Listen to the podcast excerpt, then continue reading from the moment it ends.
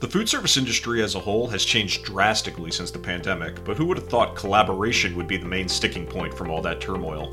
IFMA President and CEO Phil Kafarakis joins us today to discuss this and how his organization is going through a transformation to better serve its members on this episode of the Food Institute podcast, coming at you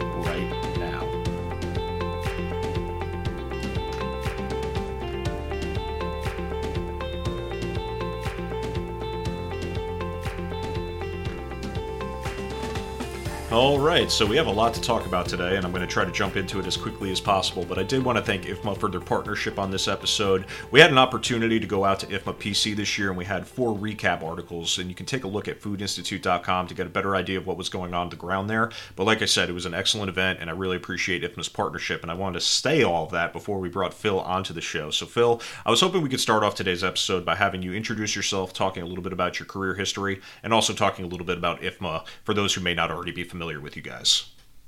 Yeah, thank you, thank you, Chris. I um, I've been in the food industry for uh, close to forty years. I uh, my career is basically manufacturing driven. I ran businesses uh, at uh, Kraft, uh, ran businesses with a smaller family run business called Jones Dairy Farm. I was at Cargill, and then uh, I was at the majority of my career at McCormick, running their food away from home business and leadership capacities. And um, got into the association side as I was serving on the National Restaurant Association uh, Education Foundation board. Uh, Dawn Sweeney was the president at the time, and she uh, kind of sold me into being part of the Restaurant Association's transformation. And I helped run what were the businesses, the solution side of what was going on at NRA for several years, and then got recruited to run uh, the Specialty Food Association, which is uh, known to most of our community for the um, incredible, innovative, entrepreneurial new products that come out. They are best known for the uh, fancy food shows. So I was there for several years, and then was privileged to be selected to run IFMA um, two years ago, actually. And um, it's kind of where I grew up, really. Um, IFMA is a 70 year old association, uh, always uh, based out of Chicago, serving the food service industry, predominantly the top 100 uh, 150 uh, manufacturing brands in food service for many, many years. It's been very based on uh, and focused on education um, and also connectivity with products uh, that reveal themselves in our content. Uh, when uh, you go to organizational programs like President's Conference, which just celebrated more than 60 years of being out there, it's a membership only C suite environment um, also, COEX, the Chain Operator Exchange, is another event program and conference that's been out there that's been successful for IFMA many, many years, which focuses on the chain operator environment and bringing food manufacturers and the chain operator influencers together. There's also a virtual event for sales and marketing that focuses on sales and marketing uh, content, best practices. And the most renowned program of all is the Gold and Silver Plate uh, recognition program. It's been in Chicago going into its 69th uh, year. It's an incredible uh, program that recognizes industry giants. So uh, it's been a quiet, very influential organization, and uh, we've just uh, made some big news by transforming it, given what's been happening in the industry. So it's been a real privilege to lead that group, and um, we're looking forward to a great future as we open up our doors to the food away from home industry. And thanks for sharing all that, Phil. Uh, as I mentioned in the opening here, I did get an opportunity to attend IFMA PC this year in Scottsdale, and you know one of the major things we saw was that IFMA is really on a transformative journey, uh, trying to adapt to new market dynamics. So, for our audience that wasn't able to attend, could you share some of the high-level uh, changes that IFMA is trying to make as it transforms here? Yeah, thank you, thank you for allowing us to do that. The uh, most important component of what we've done is uh, started to look internally and and be able to describe to the community, the food industry at large, who IFMA is. For many years, IFMA's been promoting their conferences and their content, but uh, for the first time ever, we've established uh, a hard look internally about the organization itself. We've developed a strategic plan that is public, uh, and our focus is now to empower, nurture, and connect uh, the food away from home ecosystem so it may thrive and responsibly meet consumers' needs. That's uh, those are very important words built on our centers of excellence, empower, nurture, connect. And it's the first time we've taken a big step in developing a purpose that connects to a vision and a mission. Uh, the organization, again, was always externally focused, uh, trying to help members in their own way, but never promoting the work it does or what it stands for, and elevating the reach of the membership. So, our vision is to champion an inclusive food away from home ecosystem that collaborates to build innovative solutions that advance the industry. And that's important because we as an industry have transformed, and uh, food service has now turned into food away from home, given uh, the accelerated events uh, coming through the pandemic, where food that used to be just in a food service environment at a restaurant or, or a takeout environment has now found its way into convenience stores, into grocery stores, into ghost kitchens. So as the industry has transformed, we believe there's an opportunity to open the membership uh, and bring in um, many of these providers, these operators, and uh, manufacturers across multiple segments beyond food and beverage to solve problems and innovate that advances food away from home. It's a $1.3 trillion uh, industry that supports a very big part of the GDP in this country. And we thought it was time to take a big, bold step. Our mission then is to be the agent of change leading a dynamic, transparent, and engaged food away from home community that helps grow our members' businesses. And we do that through the pillars of excellence empower, nurture, and connect. And we certainly can talk a little bit about what that means. But we're very excited about transformation because it opens our now our membership to four different pro, uh, segment categories, if you will, allowing many companies to be part of the community. And I really love that. You know, we'll take a step back here when I first started with the Food Institute, it really seemed that the food industry was in its own trenches. You had food away from home and food at home, but you also had, you know, institutional convenience stores, and it just seemed like everything was operating in its own little bucket. And over the last couple years, and especially since the pandemic, it seems that things are really blurring on the edges, and that a lot of these categories are kind of bleeding into each other. And I'm just wondering how much of that, you know, dynamic really propelled IFMA to reimagine what its membership would look like, what its mission would look like. How much did that impact, you know, how IFMA was going to start start working as it looked to the future. Yeah, absolutely. Uh, reimagined is the right term. Uh, we've had for many, many years associate members uh, as one grouping beyond our manufacturing members. So we, you could either be a manufacturing member or you could be an associate member. And inside the associate member ranks, we have supply chain companies, we have what we call service providers, uh, we have uh, an opportunity to reach the groups that are beyond just food and beverage packaging manufacturing. So, because the lines of uh, you know distribution and the supply chains have been blurring for years, and the segments in food service have really defined themselves, you start to think about food away from home that you can find in a restaurant actually is in your local grocery store. It's actually also not only in your convenience store, but it can be brought to your home, given the accelerated use of technology when you think about all the things that have happened with delivery. And going back to the days of you know cash cash and carries when uh, you know um, many restaurants were carryouts where you just had the back of the house a counter it was cash very simple menu you walked in you took your food and you carried it out i mean that's the premise of some of the most successful independent operators in this country. So as we saw that, we did our digging with our strategic plan work that uh, took us almost 18 months of really diving into what has happened to the industry, assessing what our members were telling us during a time of COVID when we all went into sharing information collectively. Um, it was then easy to understand that the community wants to be together, interconnected, interdependent. And when we mean the community, we call it the ecosystem. Starts with the manufacturer, whether you're food, beverage, packaging, uh, whether you're involved in equipment manufacturing, you know, whether you're in alcohol and spirits, whether you're in frozen food, whether you're in produce, the manufacturing community wanted to sit together and get best practices, but then it involved the operator. And the operators wanted to hear what was going on, not only across their own community, but also with the manufacturer.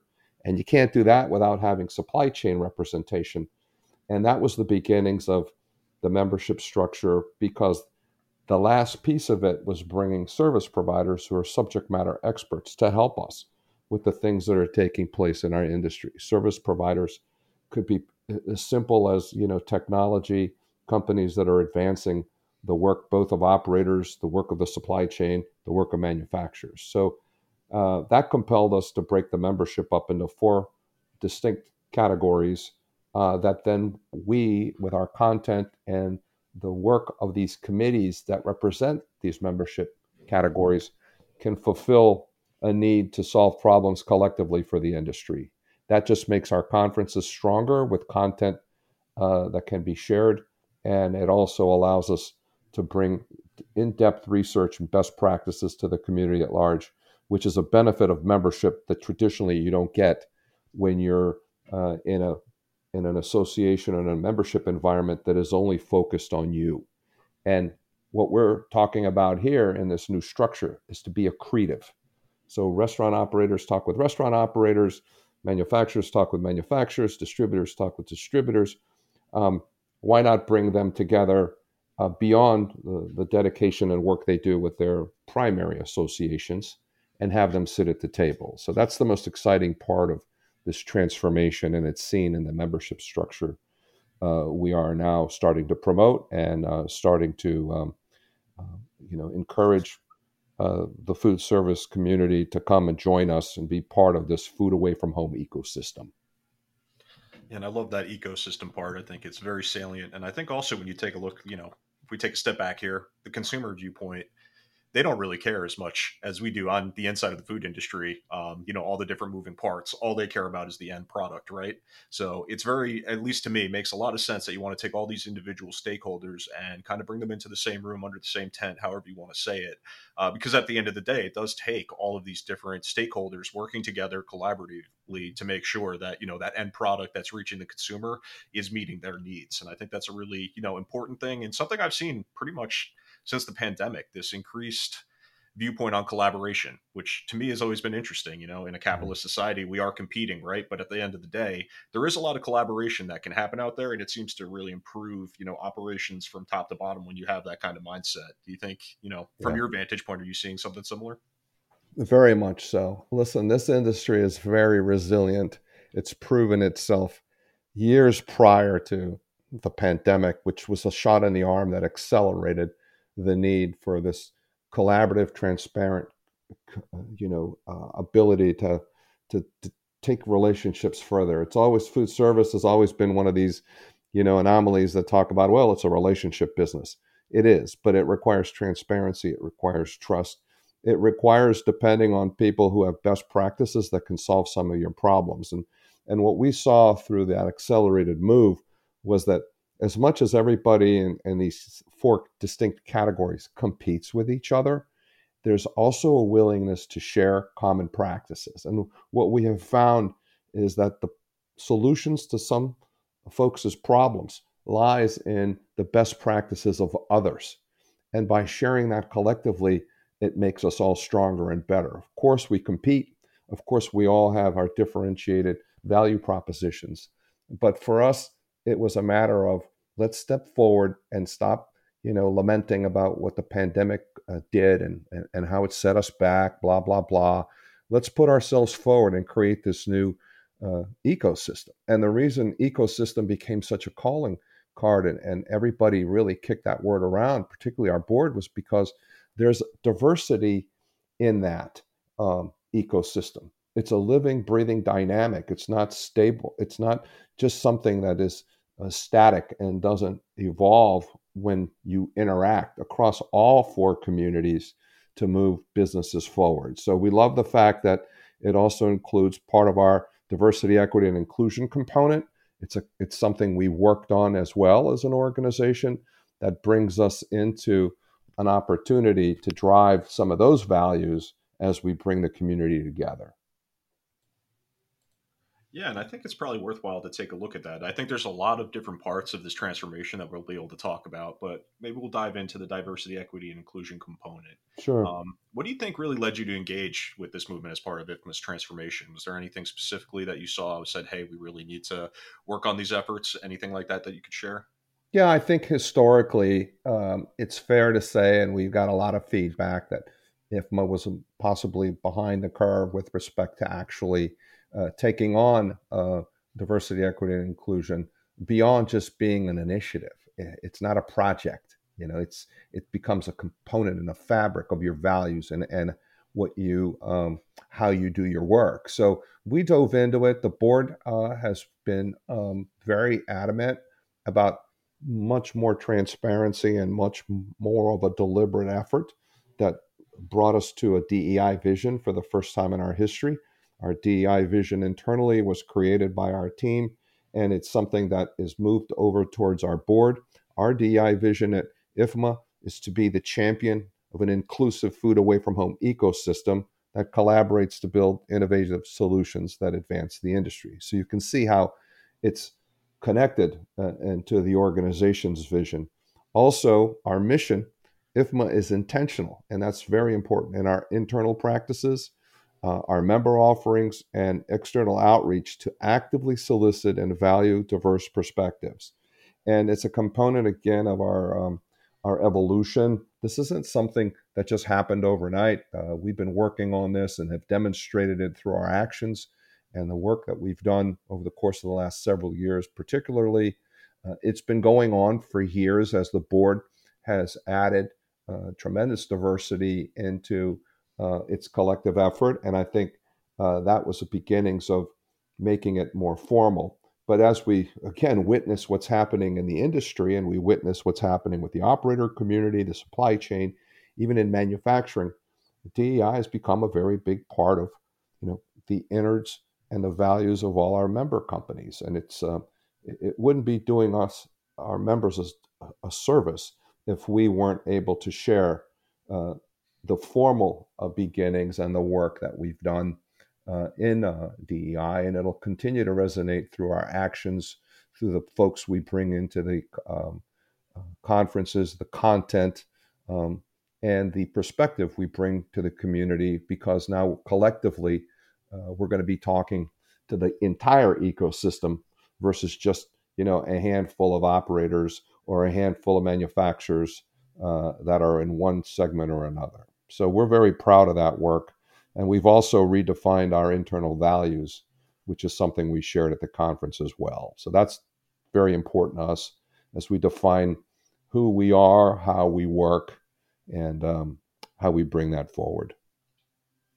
And I think intentional is probably the key word there. It's very easy to say you're doing one of these things, but yeah. you know, it, you really need to follow up, and it's not just a one-time process. So it's good to hear that you know it's been a couple of years that you've been working on this, and that you're able to kind of roll it out, and even formalizing it. I think gives it a little bit of extra gravitas, right? Something that people can take a look at and say, hey, you know, this is not just someone in a boardroom saying, "Hey, we should do this." It's actualized. Yeah. It's a plan. So I think that's really, really important. And I guess you know, what's the initial feedback been on this part of the transformation? Yeah, it, has been absolutely terrific because a component of this, really, a driver, has been one of the biggest member benefits you get is by sitting in a room in the committee work that we do. There's a lot of committee work that involves the constituency that I've outlined for you. So as you're sitting next to an operator uh, and you're sitting next to uh, a supply chain partner, uh, their potential customers, their uh, potential companies you'd want to interact in. And, and you want not just the diversity of their knowledge and thought, but the diversity of their perspective and the way they bring their thinking uh, and their core values to the to the table. So um, the committee work is really a stimulant here of the output of member value, and it's particularly gratifying when you have your members are telling you uh, what they're looking for. They're they're they're telling you and grading you on how you're delivering those services, and the feedback has been uh, really terrific because we've got a lot of transparent uh, communication going on. And uh, you know, again, back to our core values. Uh, they've helped us with the interaction. A service is a big part of it. We put our members first. Inclusiveness gets back to uh, embracing diversity of thought, background, demographics. That's a real part of it especially with the committee work and the work we do internally. We're open to possibilities. That's a third one uh, because we're curious and we're innovative and we accept new ideas. Again, coming through all those constituents. We've got integrity in the work we do. We're thorough, transparent, accountable to each other and our membership. And then we have a collaborative spirit. So we combine the individual expertise with our team to support growing together. As much as those are uh, internal values to IFMA, they actually represent and manifest themselves um, into uh, what the community at large uh, is thinking and doing. So we're really proud of the work. We want to continue to get the feedback. We're constantly asking for feedback and serving the membership. And uh, that is one of the indicators that helps us make decisions along with the, the perspective of the board.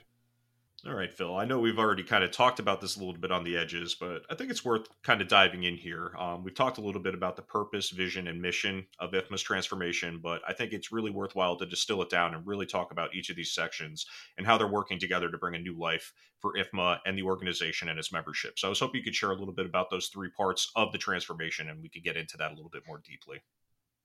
Sure. For the very, uh, very first time in our history, we focused on a purpose uh, and um, in this body of work, uh, actually was a, an output of a lot of research over 18 months, and um, it also involved the board extensively. We have a working board. We had three different task forces, but we came up with a new purpose uh, that identifies the organization and the work we do. Um, the purpose is to empower, nurture, and connect the food away from home ecosystem so it may thrive and responsibly meet consumer needs.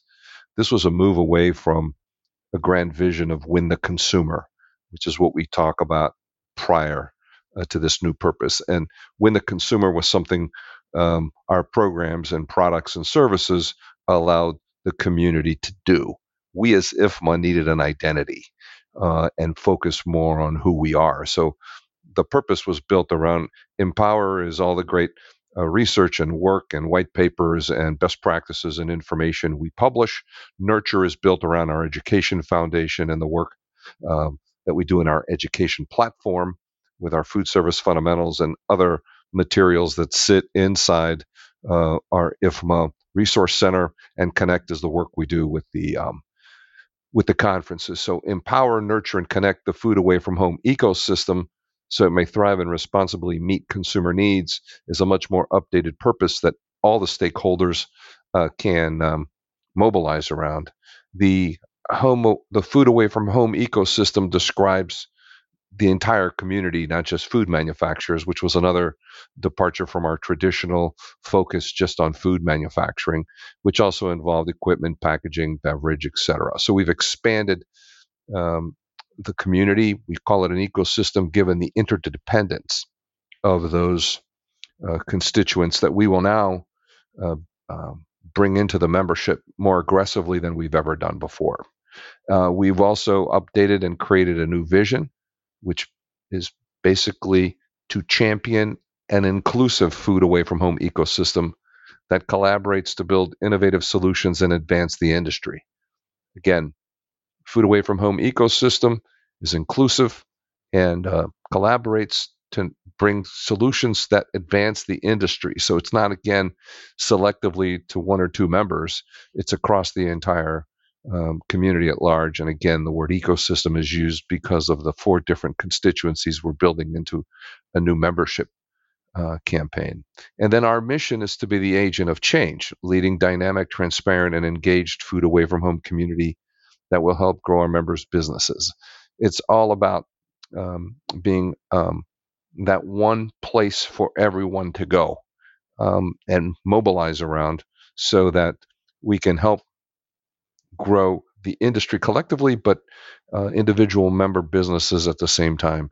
We again talk about food away from home. So uh, it was very important for us uh, to move beyond uh, the community that we've been serving because we learned from a lot of research and speaking to our members that they love the fact that when we lived through the pandemic, we lived through it because we shared information across not just manufacturers, but also supply chain and the operators. And we also had what we call service providers who are subject matter experts, technology, financial um, enterprises that brought us forth with uh, uh, abilities to connect and uh, expand our businesses. So that sharing across all four constituents is what drove us to this new, uh, you know, aspirational new purpose, vision, and mission.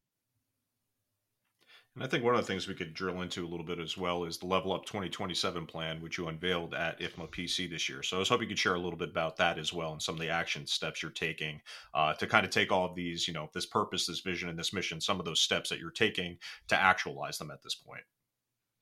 Yes, thank you for pointing that out. We have built a document that we've shared. It's our long range plan, and it gives us the opportunity to spell out exactly um, you know how we're going to approach this. Uh, it has four different uh, what we would call strategic imperatives.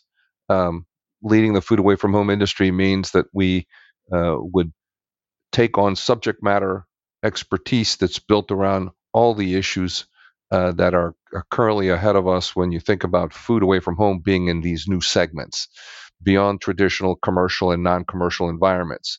Uh, so, uh, speaking to the community in the retail grocery side that is looking for food service information and looking to understand how they can improve their operations because now uh, they're delivering you know prepared meals um, and using a food service supply chain uh, is really important. That's one constituency when we talk about leading the food away from home industry that we need to approach and talk to.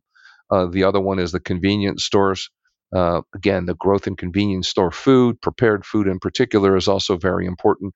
And as much as those two communities have information and supply themselves uh, and their constituents with information, we believe we can be accretive and add more information and uh, help them expand their opportunities within food away from home. So, leading the food away from home industry is important, also fits into being champion, bringing forth issues that are coming down the pike when you think about the work we do with GS1, the data sharing, data synchronization, the legislative environment.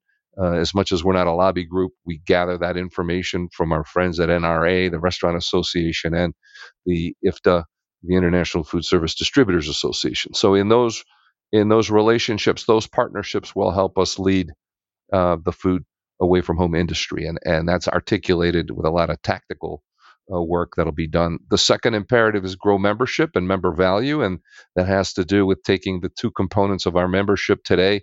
The one is manufacturers that we've always been focused on, whether it's food, beverage, packaging, um, equipment, and now we are expanding that um, to also spirit providers, alcohol. Uh, you think about other food manufacturing processors uh, that have to do with equipment processing or disposables, an expansion of chemicals, an expansion of the back of the house type of needs. You think about uniform companies, you think about all the needs that go into food away from home businesses. They're more than welcome to be part of our manufacturer segment. We've broken out our associate members now so that they could be in their respective a segment as well. We've done a lot of work with operators. So we have uh, operator leadership councils that represent commercial and non commercial environments. So the operators now have an opportunity to be members. The supply chain, uh, we currently have several supply chain and distribution companies that are members. They'll have their own, again, segment that, that identifies them and helps them with bridging the things they need to know from the manufacturers, the operators, the collaborative component against all three. And then the fourth would be the service providers, where we want to bring in more of them. We have we have a very good amount of um, companies, uh, data uh, information and research, uh, some technology companies, others, and other uh, adjacencies that support the, the industry uh, that's a, an opportunity to bring more subject matter expertise that helps us. So, growing membership and member value is really important. And we'll also be recruiting resources to be able to do the outreach.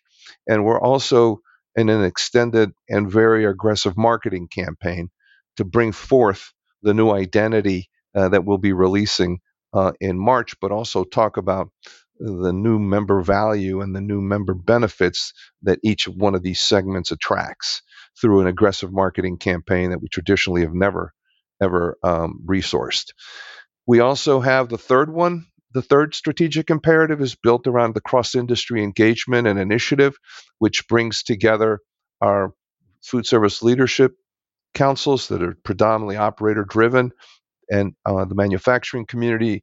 We will also bring in our uh, supply chain, and that's where we'll tackle industry initiatives that affect all of us. You can think about you know waste and food hunger that kind of go together you can think about margin optimization as it affects the efficiencies you can think about data synchronization that again affects efficiencies in doing business uh, the cross industry in- initiative and engagement will feature uh, a couple of um, areas of focus for everyone that we can then work on as a collective community. And then the last strategic imperative is more more internal, but it going external, the transformation of the brand. Uh, we've meticulously have gone through building our purpose, our vision, our mission. We've developed internal values for how we behave and how we interact, and that will all come through in a new branding campaign uh, as we reimagine the brand and talk to the community at large now in a more exciting and uh, reimagined way so that uh, we maintain our heritage and our expertise, but become now a new authority as we start to define the food away from home ecosystem.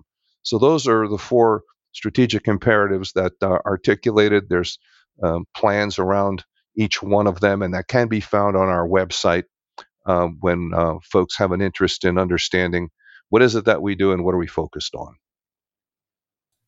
And that's a great point. We will definitely share a link directly to the Level Up 2027 plan uh, in the description of this episode. So if you're listening in, make sure you take a look there and you can learn a lot more. Uh, I did hear that you were mentioning, you know, new branding, new brand identity, and you said, I believe, you know, early next year. What can you tell us about, you know, what's going to be coming down the pike when it comes to that branding? Any kind of announcement on when that will be unveiled? Anything like that? Yes, so uh, we uh, have appointed an agency that we've been working with uh, since uh, the uh, beginning of the third quarter last year, the Martin Group from Buffalo, uh, New York, that does a lot of work with our members. And um, they are helping us through methodically working through a plan that will bring a refreshed um, logo, um, insignia, uh, an entire uh, branding um, refresh uh, to us. Uh, we're even considering a name change as we do some research here at the beginning of uh, the year uh, to under, better understand how the community sees us. but we expect to at least have an unveiling of this at COEX, which is our big event to kick off the beginning of the new year it's the chain operator exchange that's in Kansas City this year from March 3rd through 5th, and that'll be a platform where we, uh, you know, unveil the work that we'll be doing on the brand. We're very excited about it. It's the first time in 70 years we've actually again resourced uh, not only uh, the ability to survey and talk to members, but also work with, you know, branded consultants and resources that um, have done this before. It's a time where most associations are uh, re-envisioning, uh, you know, what they do and repositioning themselves in the future. So um, I think for us, we've been a little behind the eight ball, but we had to do the fundamental work around purpose, vision, mission, and also the work we've done with our values and our DEI initiative so that it frames up who the new IFMA is. Now it just needs to be articulated properly through a um, exciting branding campaign. And we are very much looking forward to seeing the new branding and obviously kind of seeing how all of these great plans uh, start to play out over the next couple years. And I'm just wondering, you know, if you're a listener right now and you're saying, hey, I want to kind of follow along with IFMA as they go through this transformation, where should they go? Uh, they should come to ifmaworld.com. It, it's all there. Um, we traditionally have gotten confused with the International Facilities Management Association, which is a little bit of a problem because not many people understand IFMA. Uh, our research shows people get us confused uh, with a lot of other things. The, they don't necessarily articulate International Food Service Manufacturers Association. Some people call us a marketing association. Uh, some people don't understand food service. Uh, so it, it's a little blurred, but we've built uh, and have been working on ifmaworld.com, We've used it as a hashtag, and we've used it as a, the beginnings um, of the foundation uh, as we think through the future. This is something that's been in the works for some time. It's been working well, and we'll continue to leverage ifmaworld.com, and you can find us across all the social platforms uh, in that fashion and we'll definitely be sharing some relevant links like i said to you know the overall IFMA website and some targeted links for some of the plans we were talking about today. So if you are interested in learning a little bit more you can definitely go down there. Uh, phil i think we're coming up to the end of our time here so i did want to thank you for spending some time with us today talking about IFMA's transformation some of the plans for the future and also really kind of highlighting that collaborative you know aspect that has really emerged in the food service sector over the last couple of years you know. It's one of the more interesting developments i've seen you know a bunch of companies that should be competing but kind of coming together and realizing, you know, at the end of the day, uh, rising tide, you know, raises all ships, right? So yeah. it's really one of the more interesting dynamics we've seen, and something that really, you know, for me, I think is one of the cooler parts about the industry. So just want to thank you again for your time today. Well, we're appreciative of all the work you guys are doing. We're looking forward to working with the Food Institute in the future as we, again, leverage uh, media to get the word out. And as we've talked about this being a very large leap forward uh, we think also it's transformational in that we understand that the answer to some of our members' problems lies in some of our other members' best practices. And, um, you know, collaboratively, we've got a tremendous future when you think about a $1.3 trillion food away from home industry. That's a very big uh, component of the GDP in this country. So thanks for covering us. Looking forward to working with you guys in the very near future. And um, we welcome anyone who'd like to see more and become a member. You can find all that information on ifmaworld.com. Thanks very much, Chris. Appreciate it. And that's going to do it for us this week on the Food Institute podcast. I want to thank Phil once again for his time today, and I want to thank IFMA for their continued partnership with the Food Institute. We'll catch you next time. This is Chris Campbell, signing off.